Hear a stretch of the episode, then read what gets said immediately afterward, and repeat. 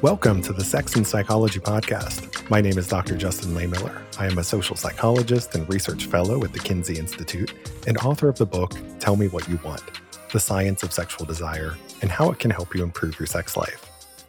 On today's episode, I'm going to be speaking with Dr. Thomas Whitfield, a sex therapist, educator, and researcher based in New York City.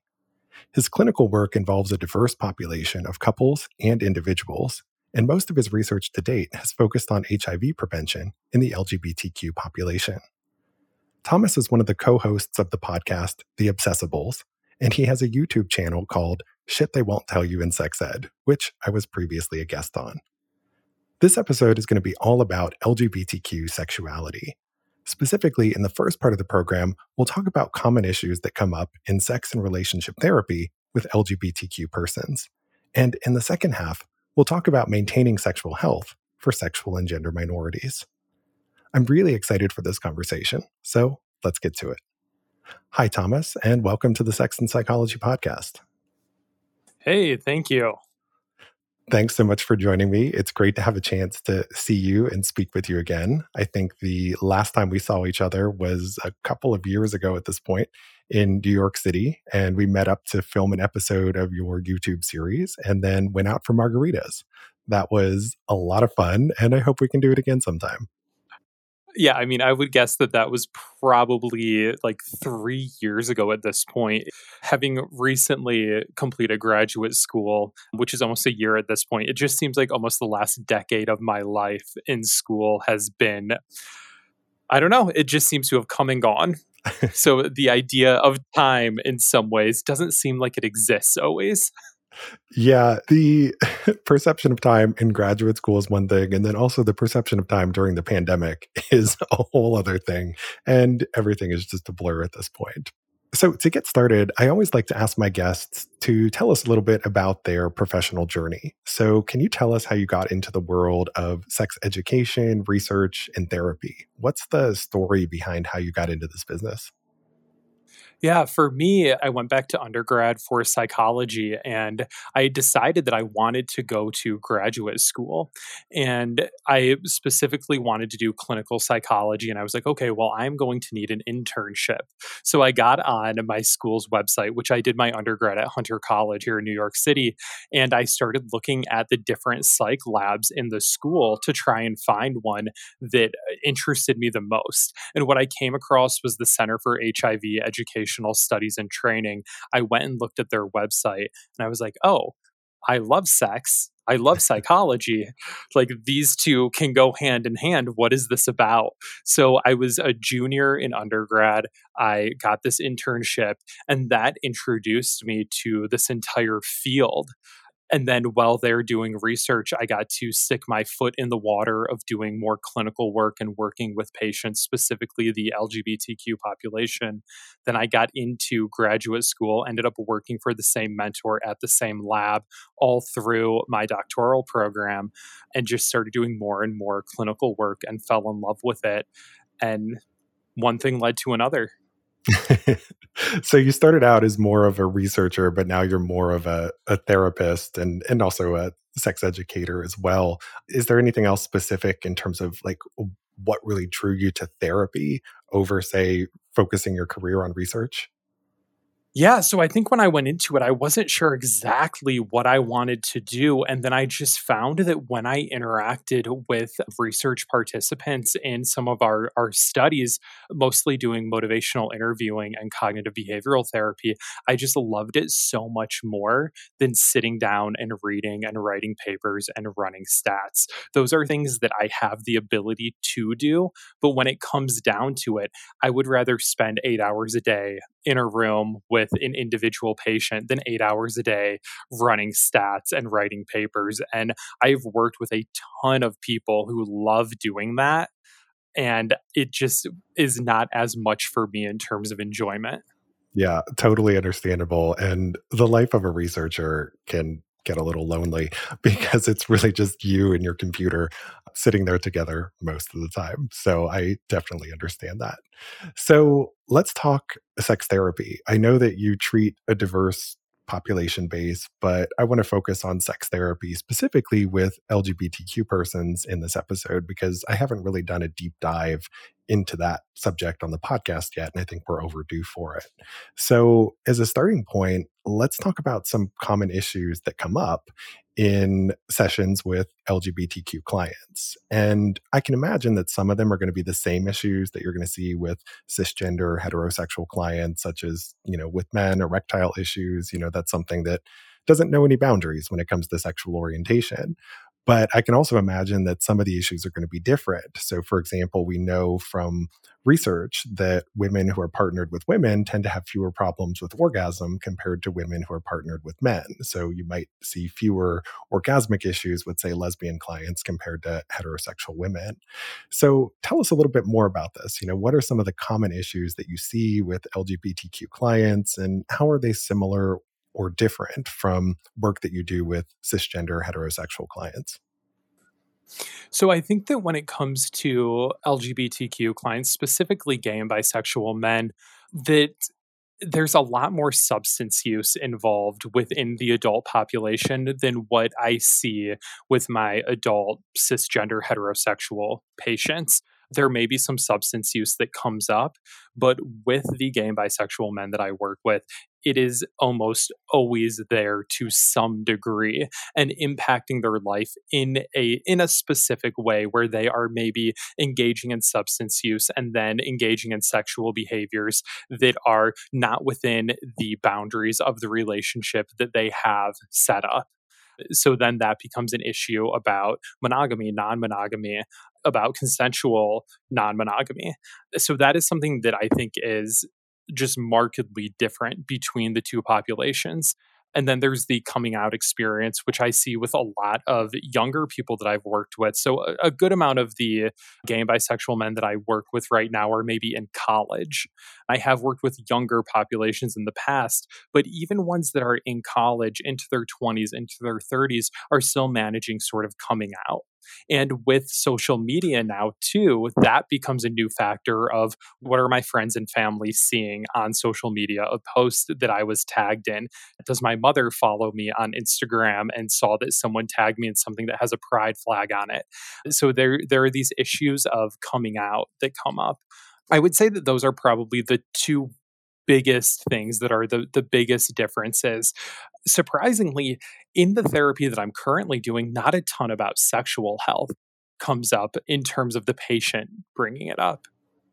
That's interesting. And so I have a couple of follow up questions to that. So, with regard to the higher rates of substance use that you see, uh, especially among gay and bisexual men, why is that? You know, why is there this elevated rate of substance use? And what are some of the different theories or reasons that might explain that. And I think you may have touched upon some of this in some of the research that you've done with minority stress and so forth. But can you tell us a little bit more about why that elevated rate of substance use is there to begin with? Yeah, I think that people in the LGBTQ community want to be accepted. And from a very young age, you know, people that are part of that community do not feel like they are accepted for who they are. And when we engage in substance use as human beings, we become more disinhibited. And that allows us to engage with parts of ourselves that maybe we wouldn't otherwise. So it becomes very alluring. There's more of a um, there are, is more of a positive affect that comes up for people that are LGBTQ when they are engaging in substance use because you feel more accepted. You feel like you belong. There can be a, a euphoric feeling that comes along with it that just allows you to connect in different ways. So if you've been kind of trying to deny part of yourself for so long, these substances can allow you to sort of be more com- i was going to say unlock them but not really unlock just be more comfortable with them yeah so the disinhibition part is is certainly a big portion of that right because when you engage in substance use that can allow you the opportunity to engage with those parts of yourself that maybe you otherwise haven't been comfortable engaging with. And it could be emotional it could be physical it could be you know it, it, doesn't just mean like getting drunk and acting wild but getting getting intoxicated and being able to be more yourself and feel comfortable with it which could just be kissing someone of the same sex as you Yeah. And I also have to imagine another part of this is also just escapism in terms of dealing with prejudice, discrimination, and stigma that LGBTQ individuals face. And so part of the appeal of substance use is, is escaping that burden of, of all of that stigma as well. And then once people are using substances at a higher level, you know, that creates a whole host of issues that might lead them to seek out professional help from someone like you because we know that a lot of these substances can create sexual difficulties. For example, with alcohol and Molly or ecstasy, you know, we know that these are substances that often impair erectile function and create other sexual difficulties when consumed in large quantities. Marijuana has somewhat different sexual effects. It's less likely to cause those kinds of sexual problems in terms of performance, but it can create other issues because, you know, the effects of marijuana are just a little bit different on the body and mind compared to some of these other substances. But I can certainly see how this could be a big issue. And then also further how it could impact people's relationships and, and create conflict, especially if one partner is using substances and the other isn't, or if when one partner is using substances, they do things that are not within the rules of their relationship agreement, you know, that could create a whole other set of issues. But in terms of something else you mentioned, you also talked about the coming out process and that being a reason why a lot of young people are seeking sex therapy. I think that's going to be surprising to some people because, right, this is 2021 and you know we're reading news articles about people coming out at younger and younger ages and you know you're based in New York City which is a pretty liberal place politically and also in terms of you know views on sexuality so I, am curious as to you know, to hear a little bit more about your thoughts on the coming out process and how it's different today or why it's still so much of an issue despite all of the progress that has been made in recent years when it comes to LGBTQ equality. Yeah, I, I, mean, I would definitely agree that I think the coming out process now is probably much easier for a lot of people than maybe it was, you know, 20 years ago when I came out or 40 years ago when the generation before me was coming out but there are also a lot of things that have stayed the same. So there's been all this change politically and socially when it comes to LGBTQ issues. But one of the things that stayed the same is a lot of religion being anti LGBTQ. And I think that the patients that come to me that are struggling with their sexuality the most are the ones who come from families where there are very strict religious beliefs and where they have received a lot of messaging that there is something wrong with being part of the LGBTQ community. And as we've been seeing, that when specifically right now with the trans community, as there is more visibility, there's more pushback you know, there are more laws that come out that try to restrict access to medical care for people who are trans. So, as much as there is a step forward, sometimes when a step forward happens, there's also a bigger wall built in front of the next step. And I think that that has a huge impact on younger people. I just think that as much as there have been these steps forward, there have also been this larger way of sort of trying to push back.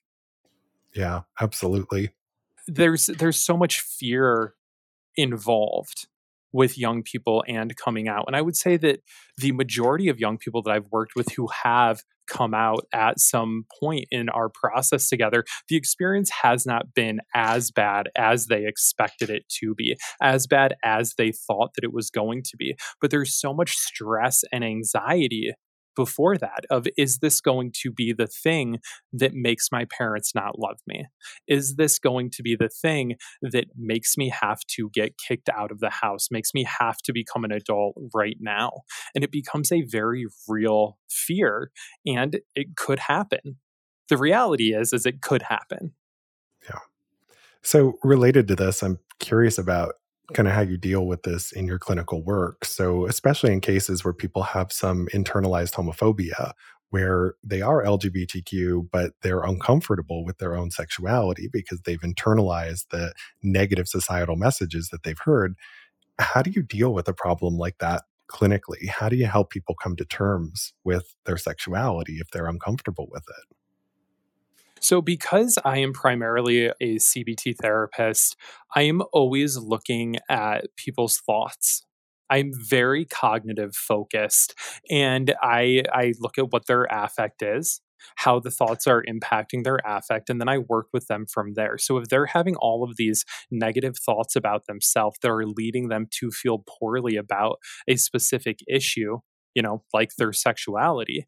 We look at the thoughts that lead to it and then look for cognitive distortions. So I help them to be able to notice when they are thinking things through a specific lens that is leading them to feel worse about themselves. And we talk about is that helpful for you or is that not helpful for you? And if it's not helpful for you, how can we switch it? And it's not about looking at things and being positive, but about looking at things in a realistic manner. And often, when people are experiencing internalized homophobia, there are a lot of cognitive distortions that are going on about how they believe others are going to view them. Because a lot of this internalized homophobia is based on the reflection of what you see in society. So, as much as it is internal and perhaps your own thoughts, those thoughts that you have are really reflections of what you've seen happen in society. Yeah. So it's a complex issue, as everything is when it comes to sex therapy. And on top of that, you know, like coming out is not the right answer for everyone. And that's something that i help them navigate. It's not as though i i have decided like oh no you you are this thing and therefore you owe it to the community to be gay and to come out and to be proud for some people that's just not part of who they are right now. And it's really important that when working with LGBTQ people, that you, I mean, working with anyone, but specifically this population, when it comes to things like coming out, like you have to meet them with where they are.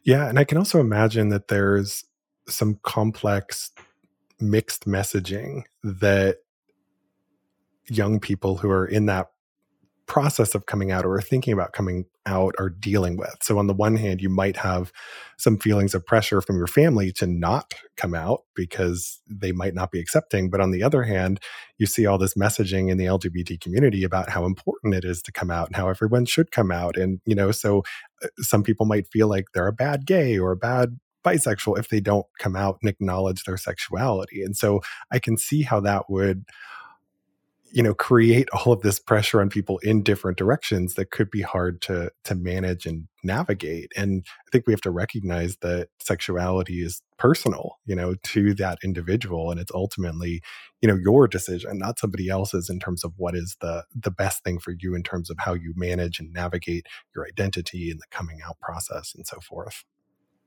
It's interesting that you point that out because i see with that sort of I owe it to society to come out. I owe it to LGBTQ people to come out. I see that more from older LGBTQ people as opposed to younger LGBTQ people. Yeah, and I'm not surprised by that. And I think there are big generational differences that, you know, you could have a whole discussion about that. And, you know, I've heard from some older LGBTQ people who don't really understand why some young people find it challenging to come out today because the you know bar is so much lower than it was when they came out because you know marriage equality exists in the United States throughout the country today.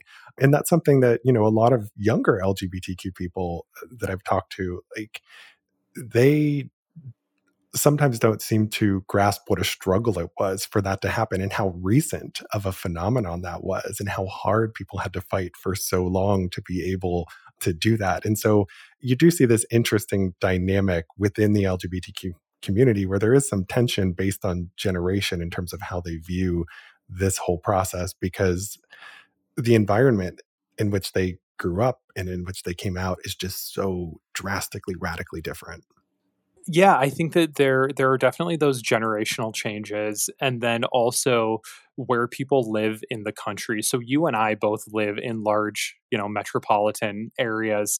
And a, a few years ago, I was working on a research study where we were doing clinical work with young gay and bisexual men who were under 18. They were all 16 to 18, and it was a five session intervention, mostly focused around helping them access PrEP and I was working specifically in person with young people in New York City, but then also doing virtual work with people across the country.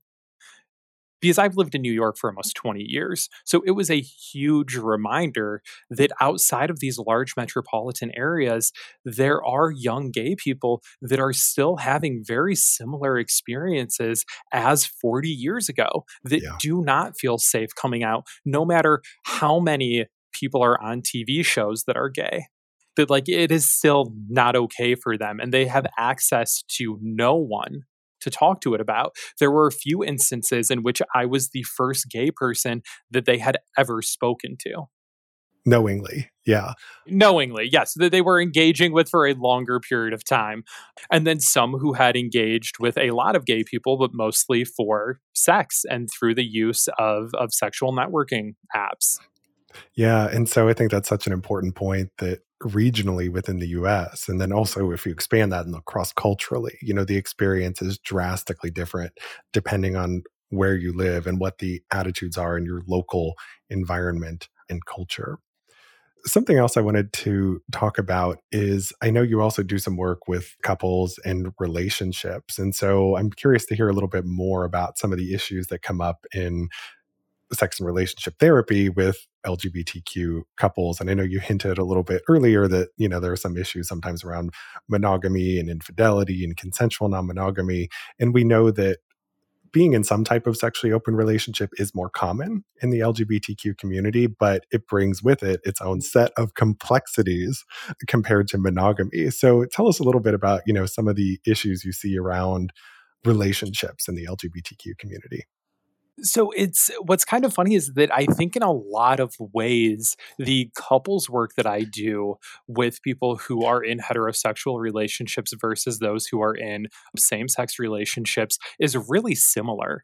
It's a lot of the same issues that come up. And I would say that the big things are not connecting, just emotionally not connecting with each other, not knowing how to communicate.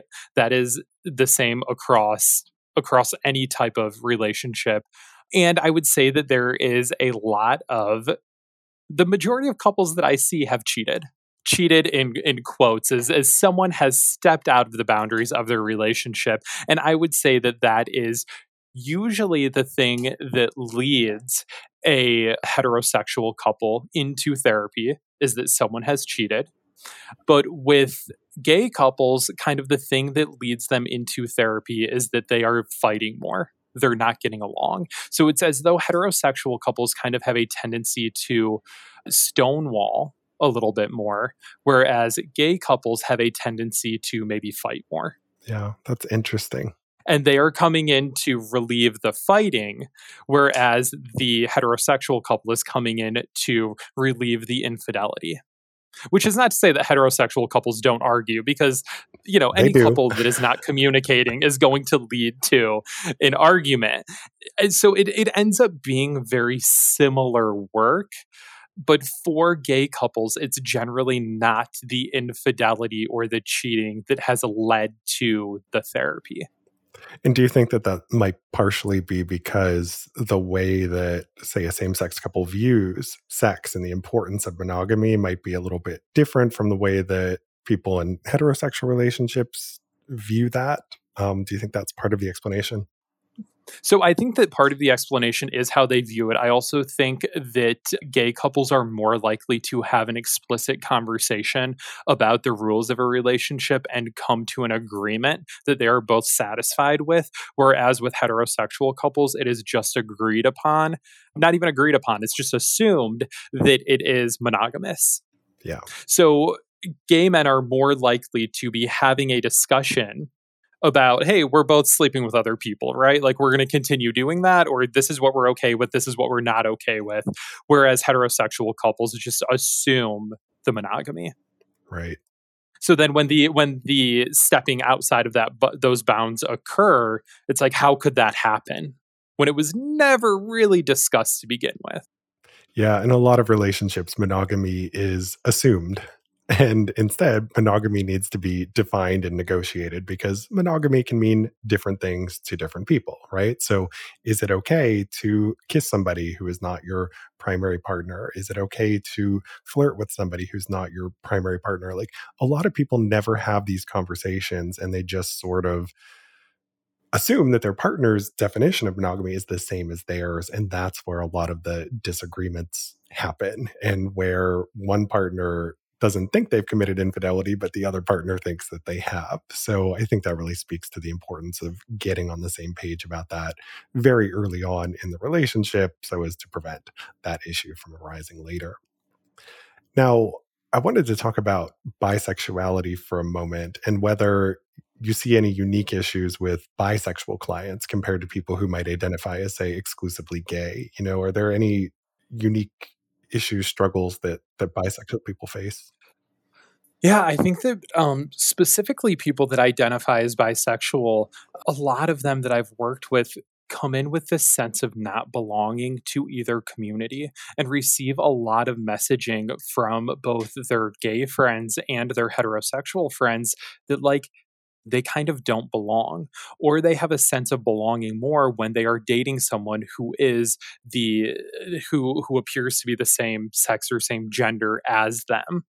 I think that there is this very interesting thing that happens with the community where you know they are in a heterosexual relationship and therefore everyone views them as straight or they are in what is presumed to be a, a same-sex relationship and everybody assumes they are gay. So it almost so i identify as gay so i don't know exactly what that experience feels like but from what i'm told from my patients who do have that experience is that they always feel like they are leaving off one half of themselves that they don't always get to be fully themselves. Maybe with their partner, they feel like they're able to, but that they can often feel like they're just that they're just not connected with part of themselves or, or sort of like not able to be with that part of society when they are living in this other part. So there's this sort of in between world. Interestingly, when I have worked with people who identify specifically as queer, and could be on that spectrum in that middle wiggly area somewhere, they don't seem to have the same exact hang up. Like they don't seem and when I say hang up, like they don't they just don't feel like from what they've expressed to me that they're in that same area. They kind of feel more accepted by both. Yeah, that's interesting. And I think it speaks to the importance of us when we're talking about the LGBTQ community to talk about specific subgroups within that community because what they experience might be very different based on what their identity is and how it's perceived. And I think, you know, with the term bisexuality in particular, so many people have their own view and understanding of that, right? But sometimes people have drastically different definitions of what bisexuality means. And so I think, you know, sometimes with these identities, it might depend on how their experiences navigating that with the outside world and how in terms of how other people are perceiving them and the assumptions that they're placing on them based on their stereotypes of people who have that you know specific identity label. So i think there's a lot of interesting research to be done there to better explore how different members of this community navigate their sex lives and relationships and in, in the past, that's been difficult, but it's starting to grow because people are starting to have these larger uh, identifications. I remember one of the research studies that I worked on in the past, we had almost 1,100 people from across the United States that identified you know somewhere along that spectrum and I, if i remember correctly i think only like 13 people identified as something other than gay or bisexual but that portion is is changing. People are just beginning to identify differently which you know you you just can't do very many statistical analysis with an n of 13 yeah no it's true and when i conduct my own research and ask people about their sexual identities you know the the vast majority of people will identify as gay, lesbian, or bisexual, but increasingly in the last few years, a very high percentage of people also identifying as pansexual. But when it comes to other identity labels like queer, you know, you see much lower numbers than that. And it is very difficult to do those subgroup analyses unless you go out and really intentionally try and collect a super large sample of people with with each of those identity labels. So that's part of the reason why we don't know as much about this. It's because it's harder to recruit sufficient size samples. And we don't want to put a definition on someone else but it's almost like you i don't know in some ways it, it, would be helpful from a research perspective to say like this is how we're you know for the purposes of this study this is how we are labeling these things. Which one of these applies most to you instead of being like here are your 15 options because you know the definitions for two people could be the same but one could say i identify as pan and the other one say queer but their definition be exactly the same thing. Right. Now we have much more to discuss including lgbtq sexual health but first a quick break for a word from our sponsor. This episode of the Sex and Psychology podcast is brought to you by our friends over at Promescent. Promescent is here to help you get better in bed check out their VitaFlux supplements, which aim to enhance sexual health by increasing libido, sexual desire, and orgasm satisfaction in men and women alike. VitaFlux can also help to increase erection strength in men and vaginal lubrication in women. Promescent's other sexual wellness products include their signature delay spray, which can help men last longer in bed, a female arousal gel that heightens sensitivity, and a line of personal lubricants that come in several varieties. Promescent offers a 60 day money back guarantee on all orders and free shipping on orders over $10. Also, all orders come in discreet packaging to guarantee privacy. Learn more and place your order at promescent.com. That's P R O M E S C E N T.com. And we're back. My guest today is sex therapist Dr. Thomas Whitfield. Our next topic is sexual health among LGBTQ persons. So let's start by talking about some of the work you've done, Thomas, on HIV prevention and specifically use of PrEP. Now, as a starting point, for those who might not be familiar with PrEP, can you just give us the quick primer on what it is? Yeah, PrEP is pre exposure prophylaxis. It is a pill that people take once a day that stops them from becoming HIV positive. It's a mix of two uh, HIV medications. So if you are HIV negative, you get a prescription, you take this pill every day, and you could be exposed to HIV and still not become HIV positive. And how effective is it based on the studies and data that you've seen? It's uh, like more effective than condoms. It's over 99% effective with daily use. There has been other research that has come out that has shown that you can take it like three days a week or four days a week, or if you know that you're going to have sex, you can take it the two days before, then the day of, and then the day after. And that can also be effective, but it is not as effective as taking it every single day. Also, people are just not very good at predicting when they are going to have sex. Gee, I wonder why. yeah. yeah. Like it's difficult to think ahead. Okay, in two days, am I going to engage in risk? Because the majority of people, when HIV risk is happening, it's not something that's planned for. Yeah. People are generally not thinking, I am, you know, in X amount of days, I'm going to be engaging in risk.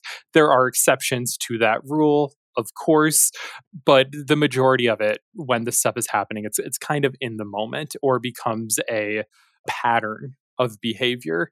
So that is an option for taking it as well. However, as far as I know, for prescription, it is pretty much you take this every day. Yeah. And it's becoming increasingly common. In fact, the most recent data I've seen, I think this was 2019 data, found that about one in three gay and bisexual men today in the United States are using PrEP for HIV prevention, and men who have sex with men are the most at risk group in the United States when it comes to HIV risk. And so we've really seen this explosive growth in usage of PrEP across the last decade. And so this has raised a lot of interesting questions and i know you've done a lot of research in this area so i'm curious to, to dive in and hear what you found but one of the questions is you know what are the psychological impacts of prep? So if you're taking this pill that's say 99% were so effective in terms of preventing HIV. What is the impact of that? You know, for example, in terms of reducing anxiety around contracting a, a, deadly STD, or in terms of your willingness to become sexually involved with an HIV positive partner. You know, what have you found in your work about the psychological impacts?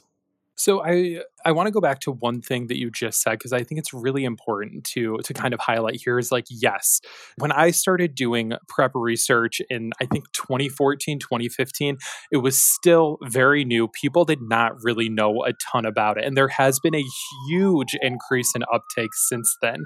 However, that increase in uptake is among white men. Yeah. And white men are not the ones that are at the highest risk of HIV in the United States. So, although we are seeing increases in uptake, it's not always getting to the populations that really need it. So, yes, it's getting to gay and bisexual men. It is not so much getting to gay and bisexual men of color. That's such an important point. It's a big issue. It's a huge issue. Yeah, in terms of their psychological health or just in terms of the way that they think about HIV in general.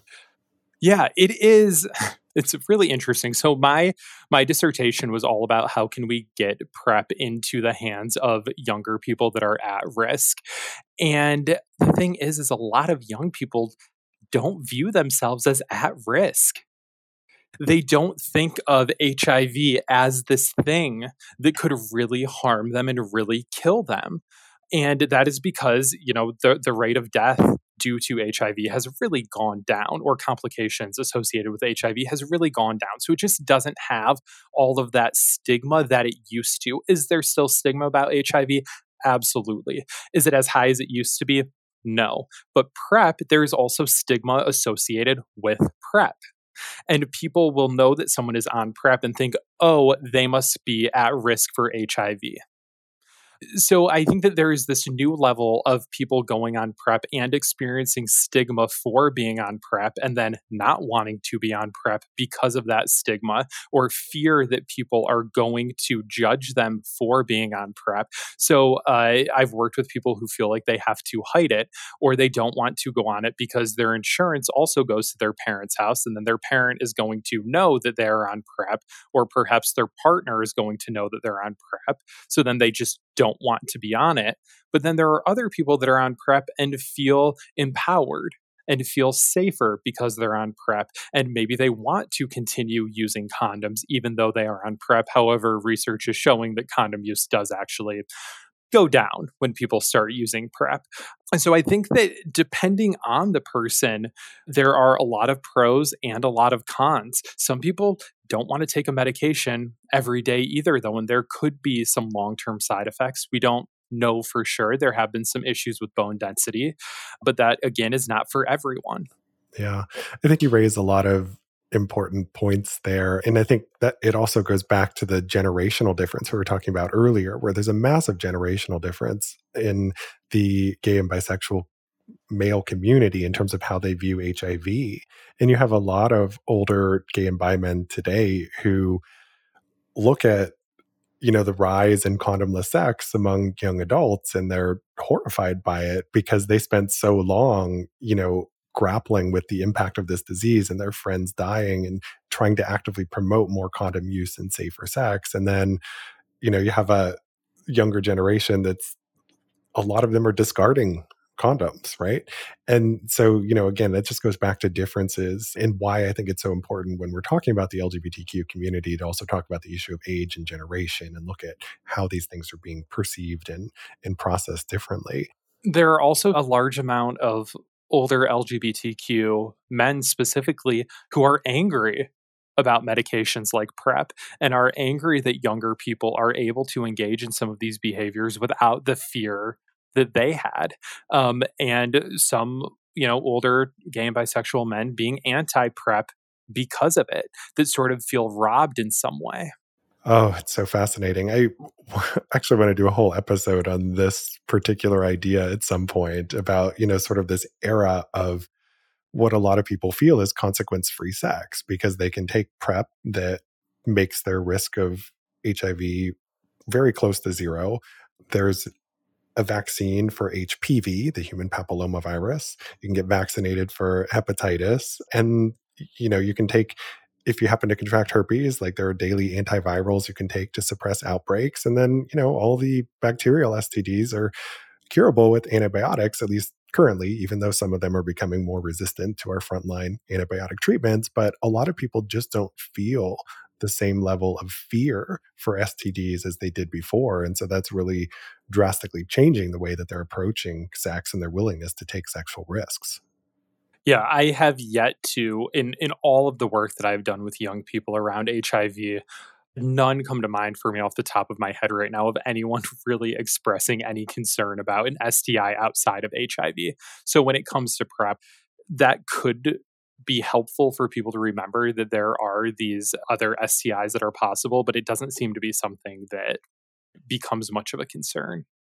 Yeah. And so I think that's why and, and I think you found this in your research that there is some level of risk compensation that happens when people start PrEP, where they become less likely to use condoms or they have more new sexual partners. You know, and that's part of the rise behind all of the it's okay, I'm on PrEP memes that we've seen on social media, right? Because people feel like, you know, their concern about HIV has been negated. And so they're not really worried about anything else. So, can you just tell us a little bit about that? Yeah, so I actually published Why I Quit what I did is I asked a qualitative question to people that had quit using PrEP about why they stopped using it. And I mean, the sample was, it's been a while since I looked at this paper, but I believe the sample was only around 20. So, I mean, it was all qualitative, very anecdotal. But there were a few people that had responded saying that they had stopped using condoms, then they got an STI. And then once they got an STI, they thought, okay, well, this isn't protecting against that. Like, I would rather just go back to using condoms. So they stopped using PrEP. And then there were a lot of people that it was about insurance changed insurance, new insurance wouldn't cover it. I'm not sure what PrEP costs right now, but at the time that I had been doing the research, I think that it was about $1,200 a month, which most people cannot afford $1,200 a month to take a pill. That's a luxury. Yes. Yeah. So it, I mean, with that comes not only just the medication, but the doctor's appointments that are needed, the testing that's needed, because going on PrEP is not just going to your doctor once and getting a refill. You have to go back every three months. You have to get tested for STIs, for HIV, the doctor's appointment. All of that ends up costing a lot of money. So changes in health insurance were a big barrier for some people to just be like, yeah, I'm not going on it anymore. Like my health insurance changed and now I have to go through this entire process again. Or I just, I can't go to the doctor every every three months. I don't have time. Yeah, and I think the insurance issue gets back to part of the reason why we have the big racial disparity in terms of usage and uptake and PrEP, because there are big differences in employment status and health benefits based on race in the United States. And that can be a barrier to getting on PrEP in the first place. And it also further depends on which state you live in and how things are regulated in your state, because I know in some states you can get discount cards or coupons that essentially reimburse your insurance for all the cost of prep. So it doesn't really cost you anything. But in other states, it's out of pocket expense and it also depends on your insurance company yeah and there's generic brands now which yes. at, at, the time that i was doing research and that that study came out it was just the the, the name brand so that absolutely makes a huge difference and and to touch back on the disparity amongst race and ethnicity you know there's a lot more stigma of hiv among yeah. communities of color and that that does not exist as much among the white community and that makes a huge difference too with people going on the medication or knowing where to get it or even bring it up to their provider yeah. And I think it's so interesting. I'm just remembering now what you had mentioned earlier since you were talking about that stigma again, about how there's this slut shaming that's going on for a lot of people who are on PrEP, right? Where they're being shamed for taking control of their sexual health. And it's like, that's messed up. Like for somebody who is, you know, going out of their way to really try and protect themselves against sexually transmitted infections for them to be shamed for that is like it's problematic but i think it speaks to the broader issue of slut shaming we have in our culture and how it you know exists even within the lgbtq community and it's a problem and to the extent that that discourages people from taking steps toward protecting their sexual health then that's a problem yeah, I would agree with that. I think within the LGBTQ community, there's all this talk of accept us, accept us, accept us. We want to be who we are. And then there are a lot of people within the community that are like, be who you are, but be this specific thing that we want you to be. Yeah, exactly. So I know we've talked a lot about sexual health among men who have sex with men, but what about women who have sex with women? You know, a lot of people don't see woman on woman sex as being risky in terms of sexually transmitted infections because it doesn't fit with their narrow definition of what sex is, because most people define sex as penis and vagina intercourse or penile anal intercourse. And, and they don't count other activities as being sex. So curious, what do you think lesbian and bisexual women need to know about maintaining good sexual health? So I think that specifically with lesbians that there are still all of the skin on skin contact STIs that can be transmitted. Obviously the risk for HIV is much much much much lower but you know it still exists to some degree if there are open wounds that happen to be there um, and there's been a, some research that's shown that lesbians are much better at having conversations about STIs than gay men. And I think that some of that just has to do with the hormones that come up for gay men and that that conversation kind of goes out the window. And I think gay men could probably learn a lot from lesbians about how to have more safe sex. Mm-hmm. And also how to have better sex because lesbians, you know, even though they have sex less frequently on average, they spend like three times as long on it, right? So when they have sex, they make it count, right? Uh, oh yeah, the communication is there. Yes. the communication is there for lesbians that I don't that does not seem to always be there for gay and bisexual men. I would say that in in terms of specifically bisexual women, is that bisexual women have a tendency to also engage in sex with men who are bisexual.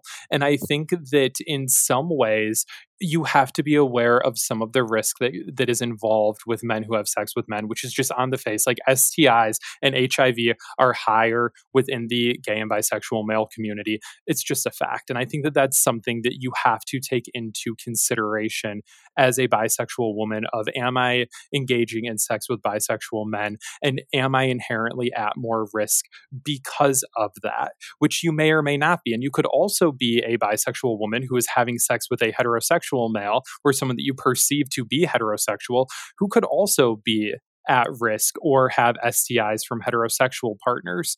I think that there is a very real sort of thing to take into consideration there, which does not mean that you shouldn't have sex with particular people, but that you should always be thinking about your sexual health and other people's sexual health. Yeah.